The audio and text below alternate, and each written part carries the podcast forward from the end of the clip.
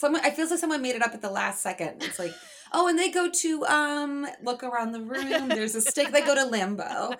Uh, that's it. That's where they're going.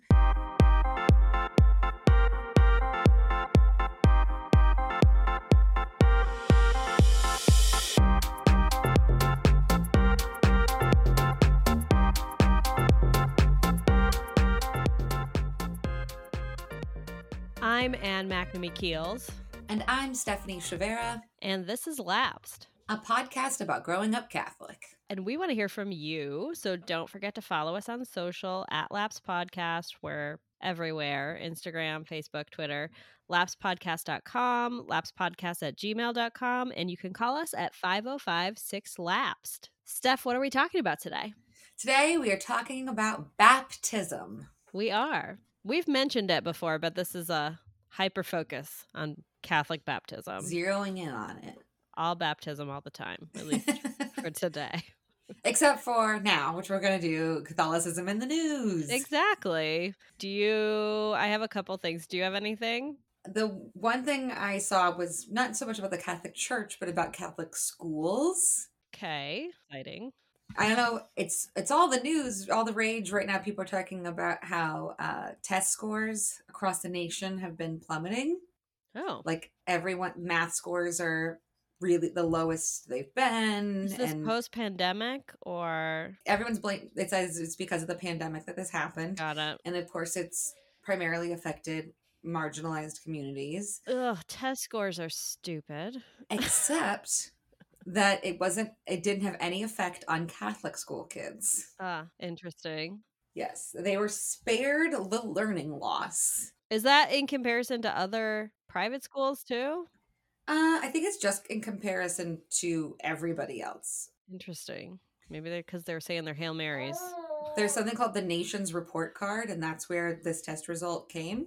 And I th- so I'm assuming it's mostly like public and probably charter schools yeah. is my guess. I mean, a lot of Catholic and private schools did not close. That's um, why I think there was no change. And a lot of kids also moved from public to private schools, like people who wanted to keep sending their kid to in person. They saw no change in Catholic school kids' test scores. Interesting. I'm also curious, like Catholic versus public test scores in general, and right. Interesting. You you want context? I can't give you context. It's probably just they've all been praying, uh, and Mary interceded on their behalf. That's exactly what it was. Oh, there you go. So, what do you have for the news? Uh, one is an article that came out, yeah, in early September that I've been meaning to talk about. Okay. The author's name is Hugh Turpin who and he apparently wrote a book about this topic. The headline is Collapse Inside Ireland's Stunning Rebuke of Catholicism. I, he seems like maybe around our age, talking about sort of a shift happening in people's, particularly millennials and younger maybe attitude toward Catholicism in Ireland. You know, he opens it by saying, I remember well the feeling from my Catholic school days in Dublin in the early 1990s. We could laugh at Catholicism, we could ignore it, but we couldn't openly question it. And we rarely asked why this was, which is similar, I think, to some things you and I have talked about. Like those were sort of the options. Yeah. As a kid, it felt like like it was okay to poke fun at it of like the day to day. But it was like your little sibling kind of thing. Exactly. That Catholicism is my little brother.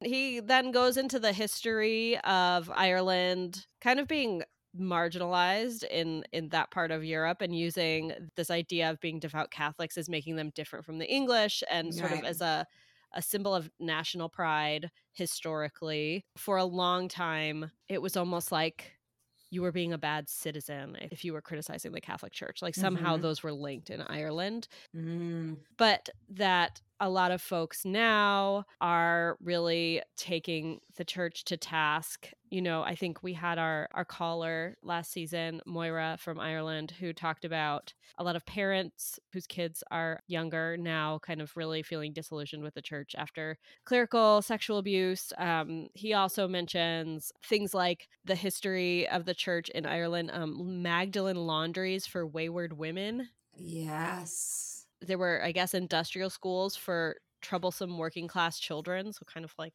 you know, send them to schools to work, you know, kids who problem children or whatever. Oh, Oy. And mother and baby homes for for women who were pregnant outside of wedlock and then babies were usually taken from their mothers. So he really talks about how young adults now are really grappling with these parts of the church and and this is the first time that Ireland has really seen a, a major backlash. Mm. He sort of talks about how every generation has been like slightly less religious than the last, and that is pretty normal, but that there's this particularly this real accounting of what what the church has done and its sort of serious crimes, which I think we're seeing in a lot of places. Mm-hmm. But Ireland is so darn so darn Catholic. Yeah. It does seem like an interesting kind of phenomenon ha- happening there. Yeah, I can see why you might want to like cling to a religion as a sense of identity mm-hmm. as separate from England or, or whatnot. So, how do you cling to your identity while acknowledging that identity is fault? That's just, it's really hard. Um, I mean, I think it's interesting because having grown up in a very Irish American community, very Catholic Irish American, you know, I think that the whole Irish American thing is funny because we like branched off several generations ago and we've like gone this other way and sort of have this weird version of what we think being Irish means, you know? Mm-hmm. It's a lot of Catholic, it's a lot of Claddagh rings, like a lot of. Yeah. sweaters, a lot of, a lot of beautiful knit sweaters. It's a lot, yeah. It's almost like we're still getting our idea of what it means to be Irish from like three generations ago, like when when our family got here, you know, and like Ireland has actually moved on with some. They're a whole other kind of Ireland now. They got a, a modern stuff going on. It's 2022, mm-hmm. so anyway and and the way that plays out with catholicism i think is interesting as well so the other thing i actually heard about so i i know you saw this on my in my personal social media. So I recently went to the Moth in Chicago and I actually ended up performing. I was so excited for you. You're my like storyteller friend, so I was like, Steph will get a kick out of this. One of the other storytellers there, and I feel bad I don't remember her name. She told a story from her childhood and then kind of connected it to something that had actually happened to her that day that I had not yet heard about. Oh. Which was that she had been, I guess, protesting sort of in solidarity earlier that day in Pilsen mm. at a church where essentially the Chicago Archdiocese closed this church, and the parishioners are primarily Mexican and Polish American. I think the parish was started when it was uh, there were a lot of Polish folks living in that area. Pilsen is a fascinating area in terms of immigration. It is. Any Chicagoans uh, know that, or if you don't, you know, mm-hmm. go down that rabbit hole. Pilsen's uh, interesting. You know, was really primarily Mexican American for a long time, still is, but is pretty rapidly being gentrified. Yeah. I kind of think that, you know, is really the reason that their attendance is lower. And the Catholic Archdiocese, it seems, this is sort of a case study of the way in which certain parishes, particularly those in gentrifying areas where there's a lot of young people, mm-hmm. mostly white young people coming in who are not going to Catholic church, are moving in. And also, it might be lower income families, so they're not getting the the money from in the collection plates that they would like in those ah. churches. So they're they're closing these churches. And ah. I didn't ah. even think about this, but she mentioned in her story that there's something that they do to a church. Oh, it's like de basically they make it not holy anymore. They deholify it? They do. it's, it's not the word, but yeah. Essentially, like the Catholic church is considered holy and they do a thing to unholy it so that then they could sell it to become like condos or whatever um, and make a lot of money because they've got this property in Pilsen that I imagine is going to make them a lot more money than uh you know their maybe lower income smaller uh congregation will if they just sell it to a developer. I mean, I kind of always wondered because it feels like there's so many churches being turned into like breweries, for instance, or theater spaces, but mostly breweries. It feels like around here. I never thought about the need the transition from holy site to non-holy site the archdiocese has sold a lot of their former schools to in chicago at least to chicago public schools and those have become public mm-hmm. schools oh yeah um, or charter schools or um, the school i mm-hmm. grew up going to when i was younger that my dad and his family his siblings went to is now a charter school in chicago so i imagine they could make a lot of money with this church and Pilsen. Anyway, so there's a group of women, Polish and Mexican women primarily, who are specifically trying to defend, they don't want the removal of this statue of the Virgin Mary there. That is very important to a lot of women in the community. And the Archdiocese is sending folks to try to remove it. The Archdiocese is saying, well, we're just going to move it to another parish. But it also sounds like they're really not engaging in dialogue with these women at all. Wait, what? Can you imagine? Not engaging with women in dialogue.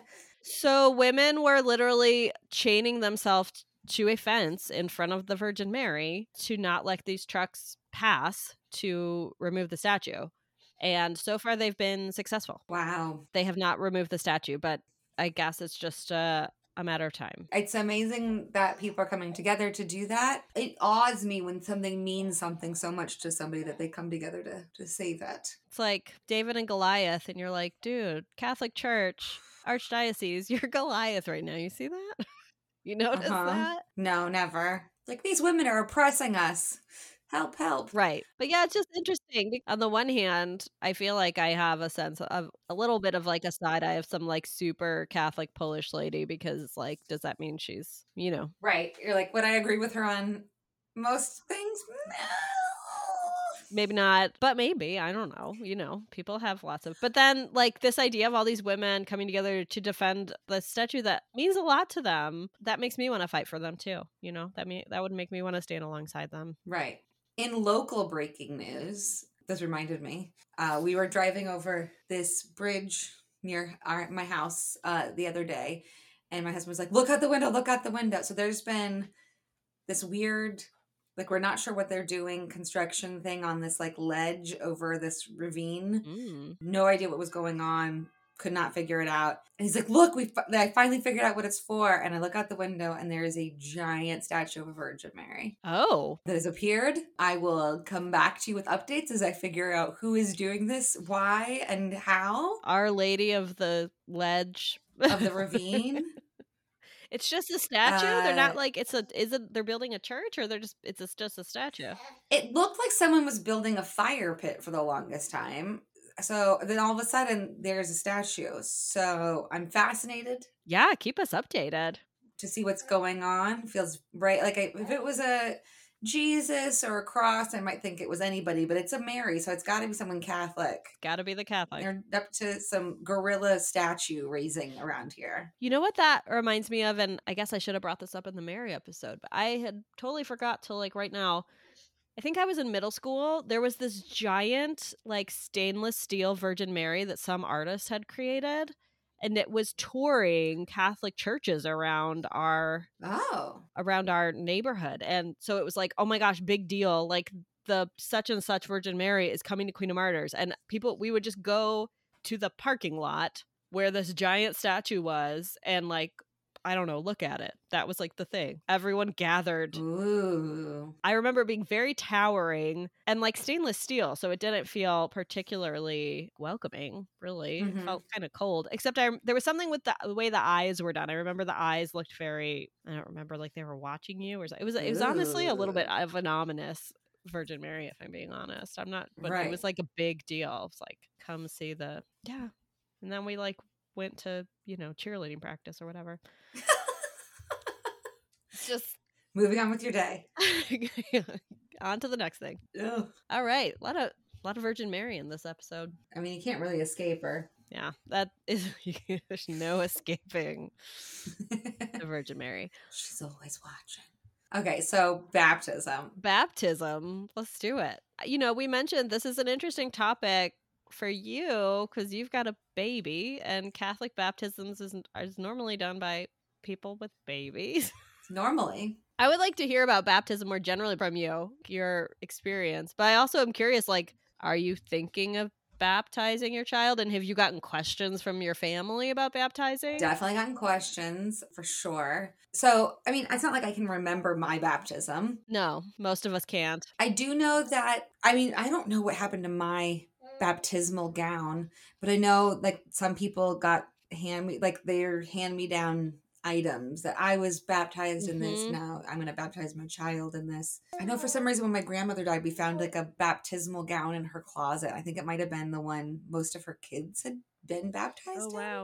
In. I'm not entirely sure though. That could be very wrong. Yeah, so there's that traditional thing. I didn't attend too many as an adult because we were I don't know. I think at a certain point we would go if you were a godparent, but otherwise mm. you didn't mm. really travel in for a baptism. Yeah. I don't think. Not like a wedding. It's like a little it's like a step down from a wedding that like Right. Yes. Yeah. Yes, you would come for that. Absolutely.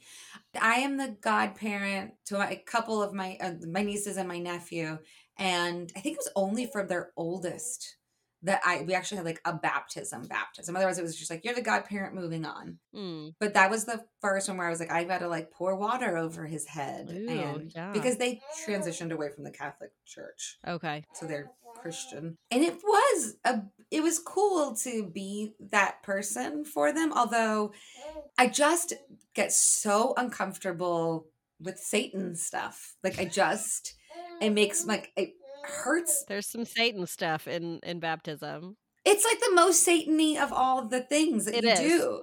We rarely talk about Satan. Most Catholics, I know there's some maybe fringy ones, but it seems like most Catholics rarely talk about Satan, except like baptism. You know, they're like Satan, Satan, Satan. You must renounce Satan. Do you agree to like help this child renounce Satan? Do they keep saying, "Yes, I do. Yes, I will"? And I think you, there's a couple services where you like redo those vows I can't remember. I remember doing those like a, as a congregation at some point. Like, yes, I will. Yes, we do. Yeah, that's right. That feels culty. so uh, I just don't like talking about. It. I don't like. I don't like them. Uh, I'm not a fan. Maybe that's because you're a good. You were a good Catholic. Just sure a Catholic with an overactive imagination is what it is. Yeah. Oh my goodness. You don't like them either. You have lots of opinions on baptism, don't you? Xavier is giving us his full all his feelings. All the feelings. You might have to come up and say hi to Anne soon because you like to talk to people at the in the computer. Oh. So I'm just like, yes, I will. But looking at these perfect children, this perfect child in my hands, I'm like, mm-hmm. why am I even bringing Satan up right now? This is ridiculous to me. It just doesn't mesh with what I think we should be discussing with a new life. It just doesn't feel right to me. Yeah. And then you know, I remember, I think it was in CCD, there was a, a test on the seven sacraments. And I feel like that's really when I learned more about baptism, like why it's there, and just getting really weirded out by the idea that, yes, you're born with original sin, but that that could actually, this is what made me doubt the existence of God. I would say one of the first things that did. I was like, that a God who is all powerful and supposedly gives you unconditional love, would not let a child into heaven because they died before they were baptized, blew my skull open. I was like, I do not understand. Mm-hmm. Nothing about what you're saying jives with me. It really pisses me. It pissed me off. It made me really mad at God to think you were that petty. Yeah. That you would do that. Like, oh, we didn't go fast enough, or this innocent child who does not have the ability to feed themselves, let alone make a choice, that you're going to cast them from your kingdom of heaven. I was like, I don't think I like that God very much, and frankly, don't want to. I don't really want to be part of His church. Like that's like the feelings that really learning about baptism evoked for me as a as a young person. It it made me crazier. Like I was like, okay, confirmation, fine uh, first communion, fine. Confession, help me, but fine. but baptism, still, when I re- really think about what it was, what I was told the purpose was, mm-hmm. I just, I still don't get it. I guess. Yeah. Maybe it's different than what I've surmised through the years, but that's really where it left me as I as I learned about it as a young person. Yeah, you know, I actually that's not something I looked into. I know that there was limbo. There was this idea of limbo, which is like for unbaptized yeah. babies, and then they don't go to like, purgatory. No, they go to limbo, which we forgot to meant we I didn't even talk about during our afterlife uh, episode, but because one of them doesn't exist anymore, right? Is it per- limbo? Limbo. I think it's limbo. I think purgatory might still exist. Right. Okay, we're gonna have to. You're the call. Baby is joining the call. We're dialing him in. Okay, patching you in. Here we go, bud. There we go. Oh, hi. Oh, you're a little stinky. He's getting big. Okay. He he's three months old today. Yay! Happy three months. Mm-hmm. Oh my mm-hmm. goodness. And also the word limbo really is like what a silly word. It is like doing the limbo. What, who made someone? I feel like someone made it up at the last second. It's like, oh, and they go to um look around the room. There's a stick. They go to limbo. Uh, that's it. That's where they're going. So yes, and everybody is asked. Well, not everybody, but we've had a couple questions about baptizing him, and we did choose his godparents because in my family that is a cultural thing. Mm-hmm. But then I said, you know, so and so is his godparent, and everyone's like, oh, so you're getting him baptized? I was like, no, no, no, no, that's not happening. I mean, if we even went to church casually, I think I could see considering it but we don't. So it feels like making an appointment to do that is a lot. Right. Because we because oh we don't. Goodness. He's smiling. He thinks this is great. He's like, yeah, that'd be ridiculous. That would be because I'm perfect. I don't need that. Huh. Oh my gosh, he's so happy. He loves talking to people, huh? You're a social little Leo, you are. There you go. And again, it's you know, Tom when we were doing this, starting this podcast, I think he asked me, he's like, Are you going to become Catholic by doing this? You know, is it suddenly going, are you going to suddenly change once the baby's born too? Is that going to affect you? Right. But it comes back to what I was just saying. Is like, well, I think I would even take him to, uh, to Mass. Mm-hmm. I think I'll take him to Mass. I'd love to take him to a bunch of services to see if any of them jive for Anything him. sticks. Yeah. But for like right now, I'm like, what would the purpose be? To cast Satan out of his life. I don't believe it's there. Right. To make sure he doesn't go to limbo. A, it doesn't exist anymore. And B, I just I can't square that concept in my head no. with any sort of benevolent God. That doesn't It's one of like the most awful things, really. I mean, it sounds like sociopathic, frankly. it feels that way. And I'm sure a beautiful Catholic scholar can like figure out how to frame it for me. Maybe Father Ann could do it in a way that makes more sense. But yeah, it's, it's just a really hard one for me to get around. Has the theology changed on that? I feel like maybe they got rid of limbo and so then it's like, oh yeah, babies go to heaven. I don't know. Because we just, in the afterlife one, it was like, well, if you've followed Jesus's teaching, you have a chance at heaven, even if you're not Catholic. So that, which is a new thing. So now it's like, well, that'd be babies, right? I mean, babies. Right. No, I think I think they would probably go straight to heaven now. Straight there. Do not pass go. But I want to know like who decided on limbo and who John Paul that got rid of limbo. That's a good question. We do a whole thing on limbo. I don't know who got rid of limbo. I know who got to say. Did did God come to somebody in a dream and he's like, "Look, I'm done with this one." I'm taking a shot in the dark and saying it was a man. Mm-hmm. Probably one without any children. Mm-hmm. Either way, all of mm-hmm. these decisions, limbo and no limbo, all decisions made by men. It's man made, it's not God made. So, what are we doing? I agree. If baptism, if the real vibe around it was like, this is a new member of our community, which I, is part of it. It is, mm-hmm. I think that's part of the ceremony. It's like, this is, we're all going to raise him together. It takes a village. Yeah. I love that idea. I feel that my community of friends and family are helping to raise him. Mm-hmm but I don't I don't think I've ever felt that the people I go to church with are the people that are going to help raise my child. I've never belonged to a church in that sense. I, again, I moved a lot, so maybe I just never got to know anybody. Maybe you would feel differently. But I'm like, yeah, this is my this is my full community. That doesn't that's not where I've lived. I guess that was, you know, I guess I when I was baptized, uh when I was that's okay. He can just I think it is perfectly appropriate for baby noises to be in the background of a baptism episode. So we're going to let that happen. Oh, okay. Enjoy the baby noises, everybody.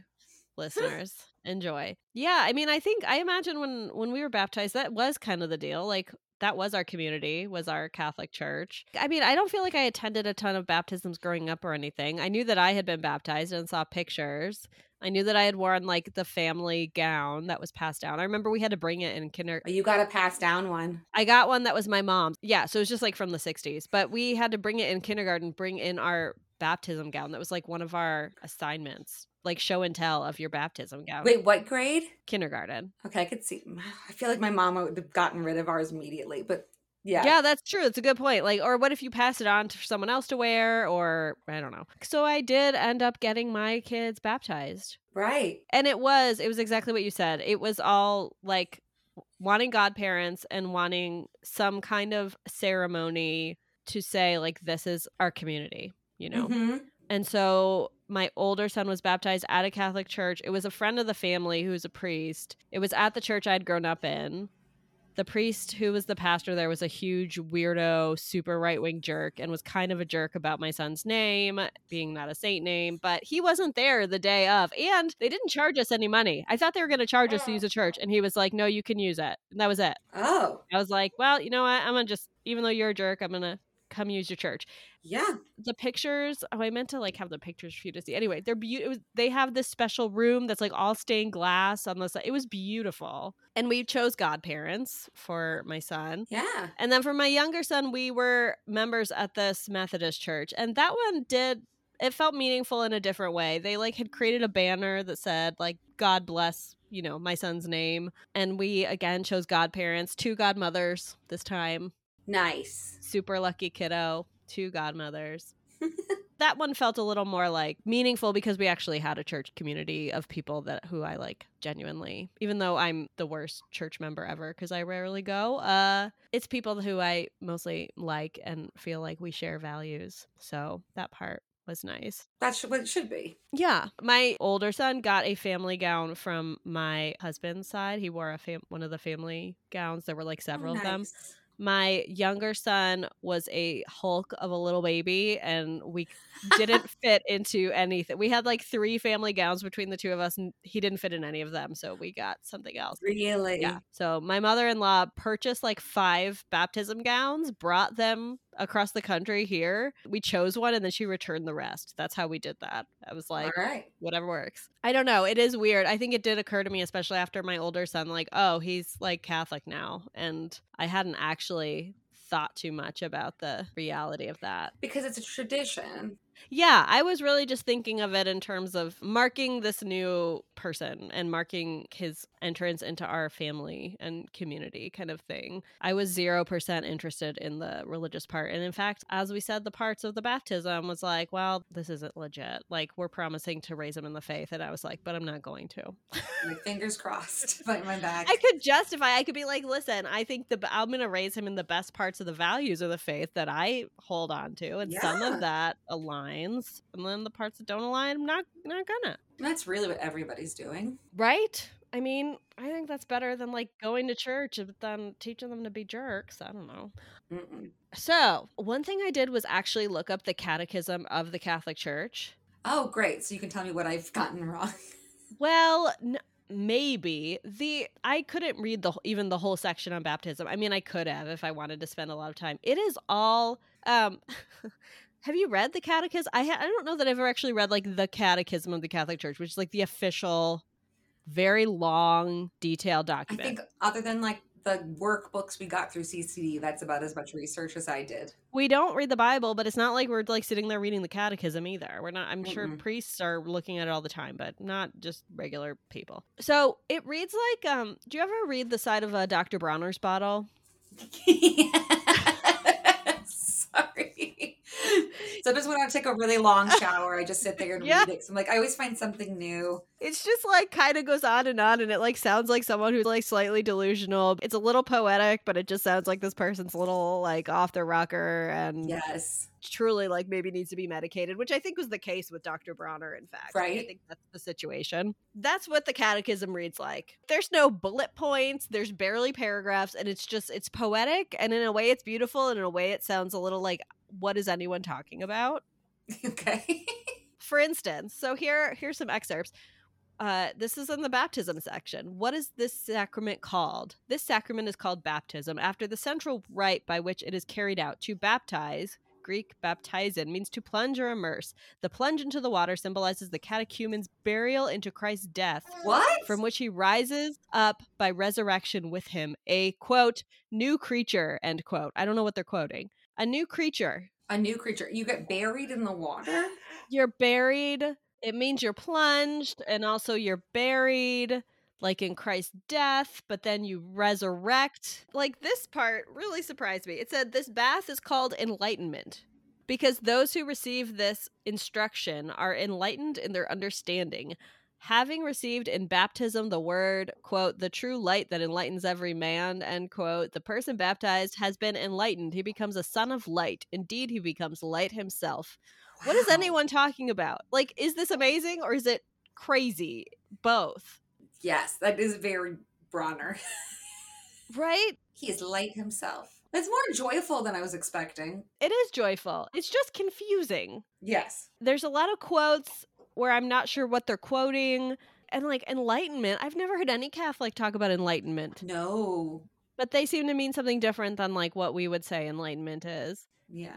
It said, Baptism is God's most beautiful and magnificent gift. We call it gift, grace, anointing, enlightenment, garment of immortality, bath of Ooh. rebirth, seal, and the most precious gift. Then it goes on to kind of explain some of these. Baptism, because sin is buried in the water. What? Wait, what? I guess you're burying your sin in the water. There's a lot of burying oh. and there's a lot of anointing, for it is priestly and royal, as are those who are anointed. So are we all priestly and royal?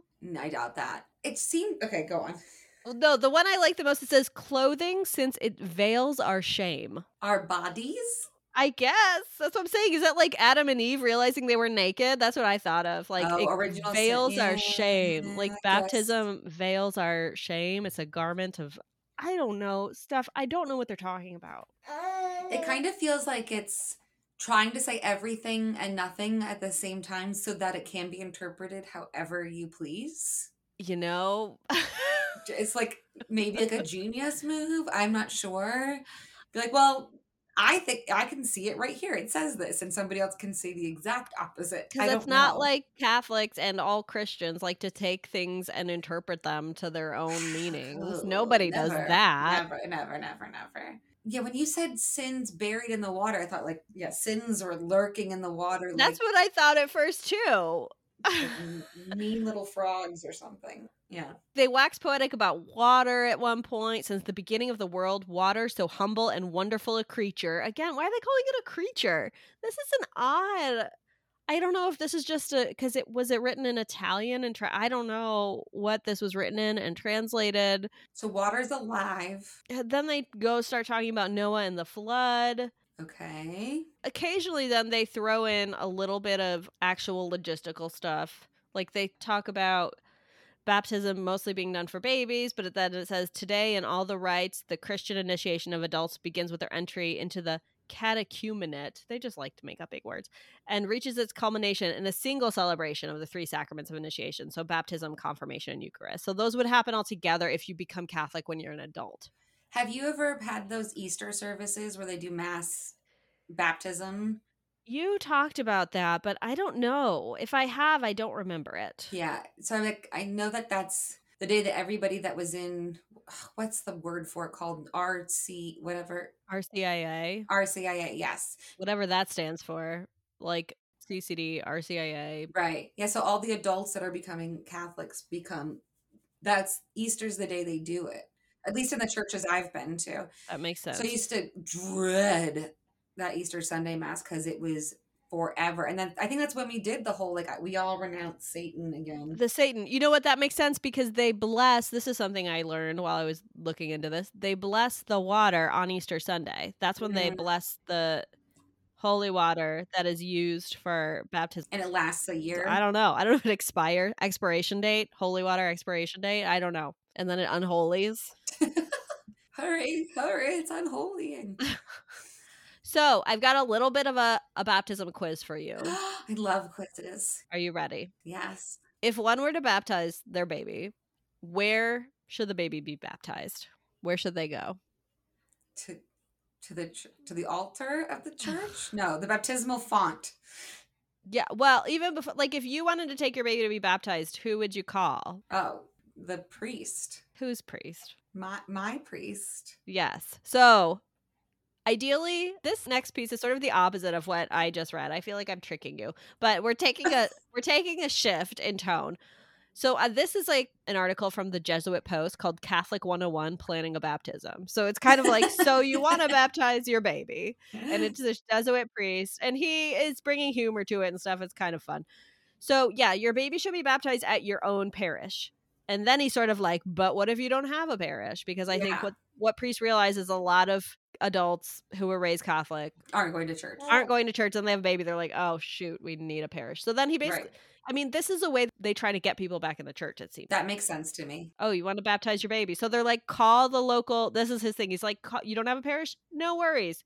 Go to the parish closer to you, or like, here's a directory where you can look up parishes in your area. So the article is kind of trying to get people to go to church, like through the article. That makes sense to me because I can't imagine you call a church and be like, hey, I want to baptize my baby. And they're like, we won't take your kind here. Well, maybe now they'll be like, do you believe that women should have the right to choose right if they can have a child if so you're not allowed to baptize your child here i don't know i do think it actually does come up that like same-sex parents even though they can't be catholic maybe want to baptize their kid catholic because maybe one of them was raised catholic or whatever and i think that is up to the discretion of the priest basically that makes sense it's that whole thing where priests have a lot of power who whichever priest happens to be at that church has the power so this priest does say in this article that could do it somewhere else. For instance, if you have strong ties to the parish you grew up in, or if you have, he even says oh. like if oh. you have elderly relatives who can't travel and you needed to do it at a parish by them. Actually, now come to think of it, yeah, I think I was baptized around here, even though we lived in Chicago at the time. Oh, there you go. I think so. I gotta find that out. You don't have your baptismal certificate just framed in your office. Laying around.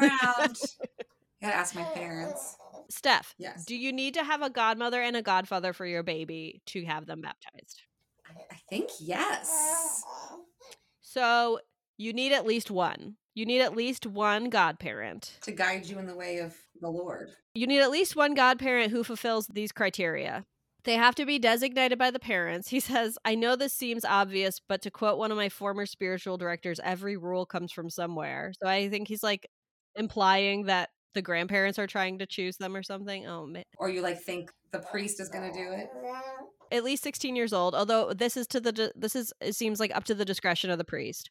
Like if it the kid's like if it's like a 15 year old or something maybe. Yeah, okay. The godparent needs to be a practicing Catholic who's been confirmed and received first communion, which is funny to me because my older son, both his godparents were raised Catholic, mm-hmm. but neither of them is practicing my brother's an atheist, so I don't know. But there was no like test. They didn't have to do anything. I just had to be like. They just took your word for it. I remember the priest was like, "Where were they baptized, or like where were they confirmed?" And I knew that and told him. Well, I mean, according to the Catholic Church, right? Once you have those things, you're in for life. So that's all that matters. It's that's practicing Catholic, but you know. And then it cannot be one of the parents cannot be the godparent you ha- it has to be someone else so someone it's like having a wedding and a witness like you have to have somebody outside the parents do it I like that. I don't know who came up with that, but I always thought of the godparent as like somebody you could go to when your parent like you can't go to your parents. Yeah. That's kind of what it had meant a little bit to us. Like I'm like, I have a question about something. You go to your godparent. Yeah.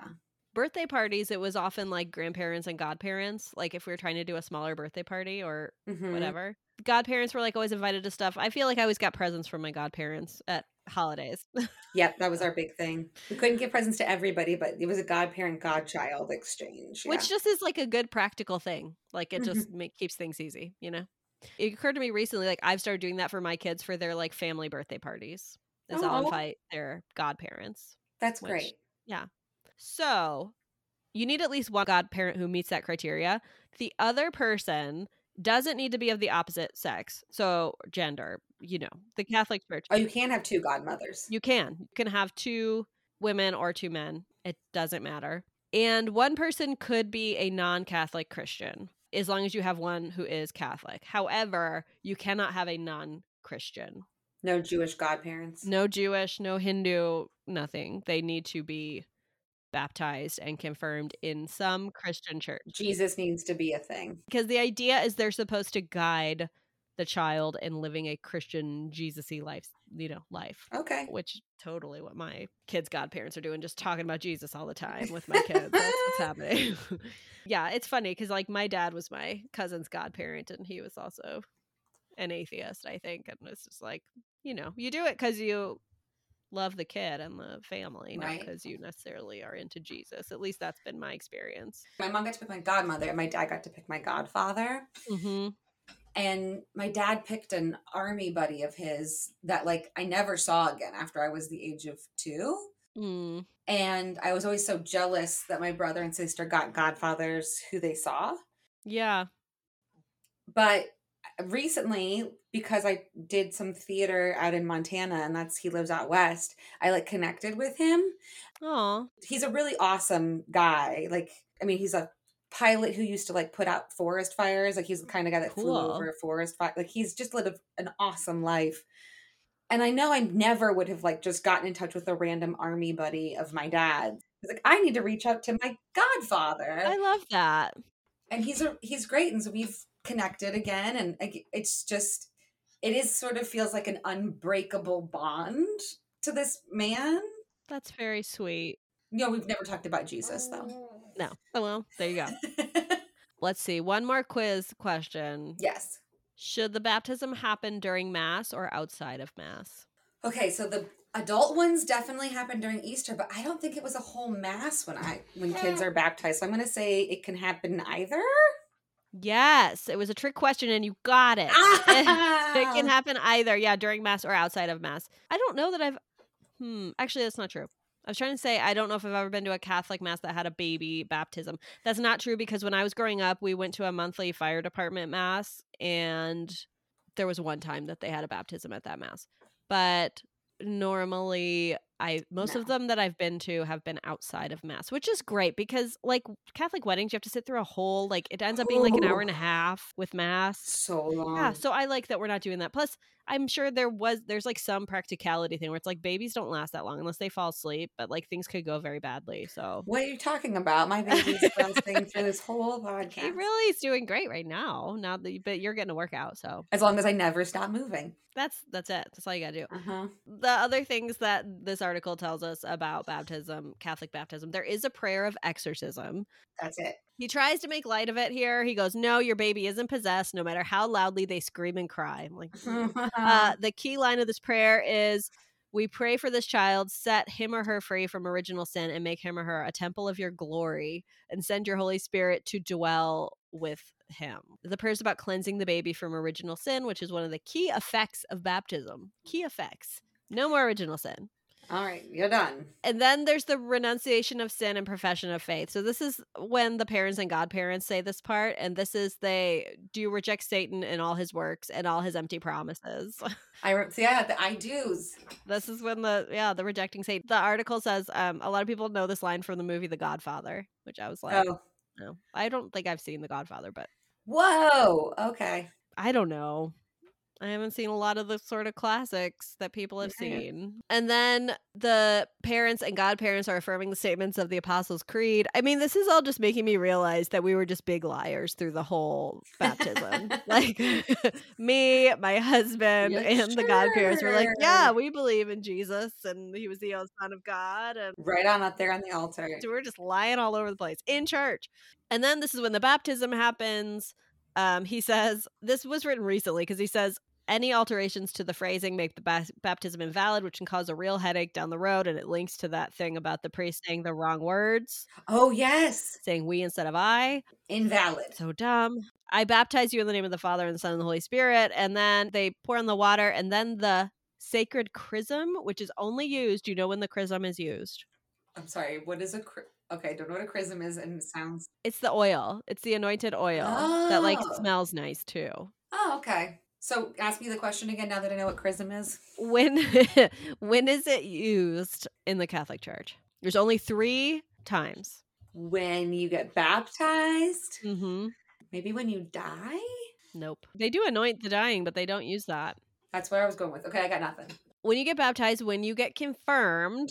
I don't remember that. And for most people, it ends there. I don't either, but if you become a priest. Oh. And that was the point in the baptism where the priest, friend of our family, for my benefit, I think, set, explained that part about the chrism when it's used and then said he said you know sort of made a joke like well if he becomes a priest one day then he would use it again which i was like mm, yeah. not getting not even getting confirmed let alone but then he he did make a joke like i say that at girls baptisms too and everybody gasps and i say ah report me to the pope see what happens he like made a made a joke implying that women should be able to become priests which i feel like was for my ah. benefit so i appreciated that that's about it as i was researching this, one thing I found was CatholicBaptismPrep.com. Ooh. And their tagline was equipping parents and godparents for the task of raising strong Catholic children. And then it said trademark. Like st- they had trademarked strong Catholic children. That's the part they trademarked? I think so. Wow. TM, strong Catholic children. Seems like some kind of really intense parishes are making parents and even godparents like take a class. I don't, well, I didn't become a godparent in a Catholic church. Yeah. But no, that would be I mean, that would have been a deal breaker for me. If they were like, you have to take a class and you're the godparents that have to take a class, I would have been like, never mind, we're not doing this. Not happening. It's again that one of those things like the priest has so much power. Whichever priest happens to be the pastor at a church really gets to determine like what happens. Yeah, who they'll baptize and what the rules are and if you have to take a class and all these things. Yeah, so that's baptism. Okay, so I think I've not been persuaded to change my mind yet. uh, I was wondering, maybe this episode would I've I don't know. I really would have surprised myself if I somehow accidentally persuaded you to baptize your child. That would be something. I oh. mean, I wasn't sure once he was mm. born if I was gonna change my mind, like, oh my god, he has to be baptized. Yeah, we all baptize our children, but like, and that impulse has not kicked in yet. Mm, mm, I understand. I mean, he might be possessed. Uh, I'm sure, but he doesn't look possessed to me. Wow, wow, wow.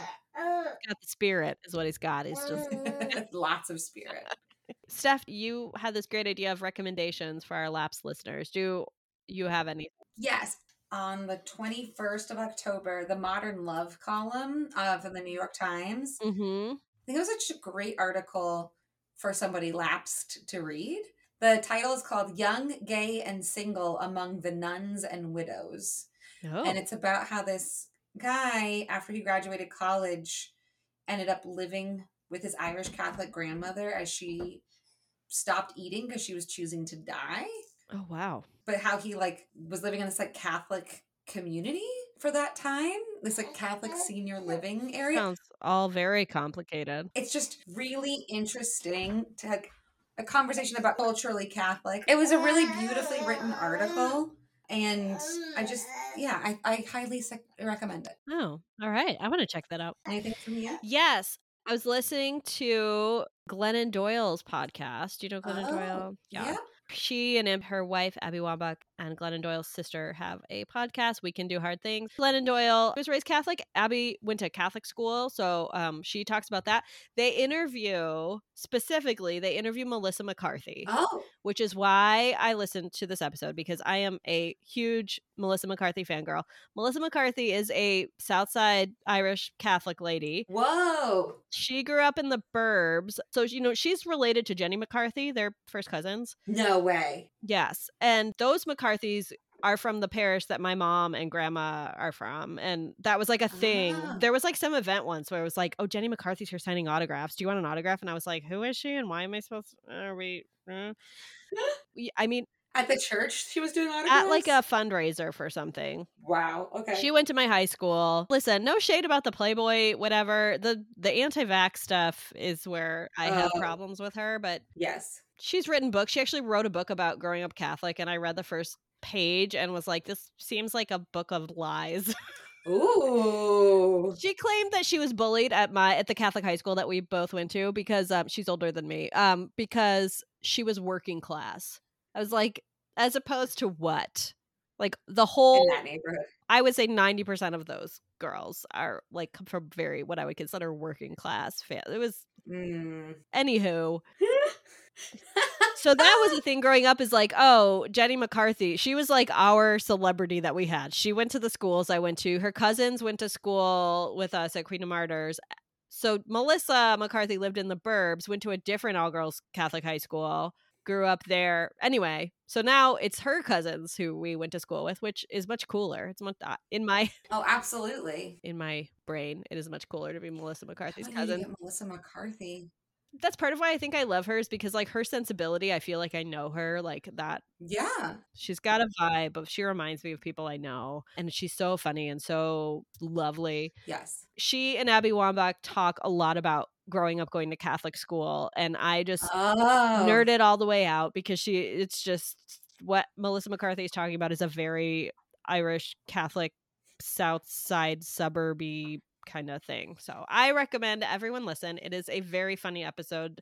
The hosts are basically laughing through the whole episode because she's hilarious. Yes, I want now. Come on, pull your neighborhood connections. Let's get Melissa McCarthy on this. Oh, sure. Let me just, just pull it. We do know people in common.